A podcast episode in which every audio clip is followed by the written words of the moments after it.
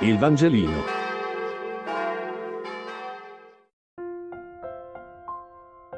Giovedì 14 ottobre. Luca 21, 25-33. Lettura del Vangelo secondo Luca. In quel tempo il Signore Gesù disse, Vi saranno segni nel sole, nella luna e nelle stelle, e sulla terra angoscia di popoli in ansia per il fragore del mare e dei flutti mentre gli uomini moriranno per la paura e per l'attesa di ciò che dovrà accadere sulla terra. Le potenze dei cieli infatti saranno sconvolte. Allora vedranno il figlio dell'uomo venire su una nube con grande potenza e gloria. Quando cominceranno ad accadere queste cose, risollevatevi e alzate il capo, perché la vostra liberazione è vicina. E disse loro una parabola. Osservate la pianta di fico e tutti gli alberi.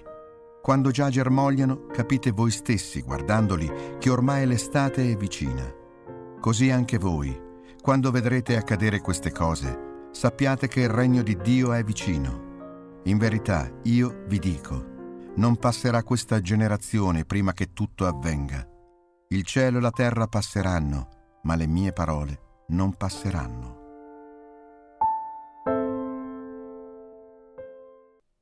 Ci sono più modi di interpretare questa pagina. Il primo è il più semplice. Gesù sta parlando del suo ritorno glorioso e definitivo, secondo i canoni dell'apocalittica del tempo. Cosa però fa problema a questa interpretazione? Che Gesù alla fine dica non passerà questa generazione prima che tutto avvenga. Invece la sua generazione è passata, ma il ritorno glorioso di Cristo non è accaduto. Dunque si è sbagliato? Oppure forse questa idea di un imminente ritorno di Cristo è stata soltanto una convinzione errata degli apostoli, o forse qualcosa che non veniva dal messaggio di Cristo ma dalla cultura apocalittica nella quale tutti allora erano immersi? Domande alle quali è difficile rispondere, ma eh, o diciamo che si è sbagliato, oppure cerchiamo un'altra possibile interpretazione. C'è una seconda interpretazione degli esegeti che dicono che Gesù in realtà qui si riferisca all'evento della croce. È lì che inizia il regno. L'oscuramento degli astri e di ciò è quello che avviene al Getsemani. Tuttavia anche questa lettura mi sembra un po' forzata perché il testo dice vedranno il figlio dell'uomo venire su una nube con grande potenza e gloria. E non mi sembra che questa cosa si possa riferire al Golgota, almeno di rovesciare completamente l'idea di potenza e di gloria. Anche questo potrebbe essere possibile, però potrebbe anche essere una forzatura.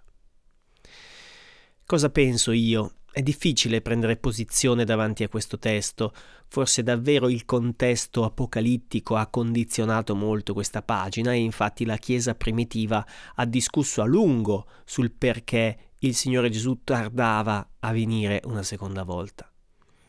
Però forse in questo pensiero si nasconde qualcosa comunque di profondamente vero, e cioè Può essere che il Signore torni nella storia universale di questo mondo e non so se io sarò lì a vederlo, ma forse prima tornerà nella mia vita al giorno del mio trapasso.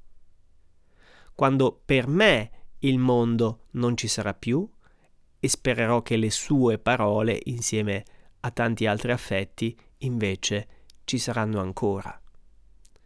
Forse ci sarà la paura, come in questa pagina.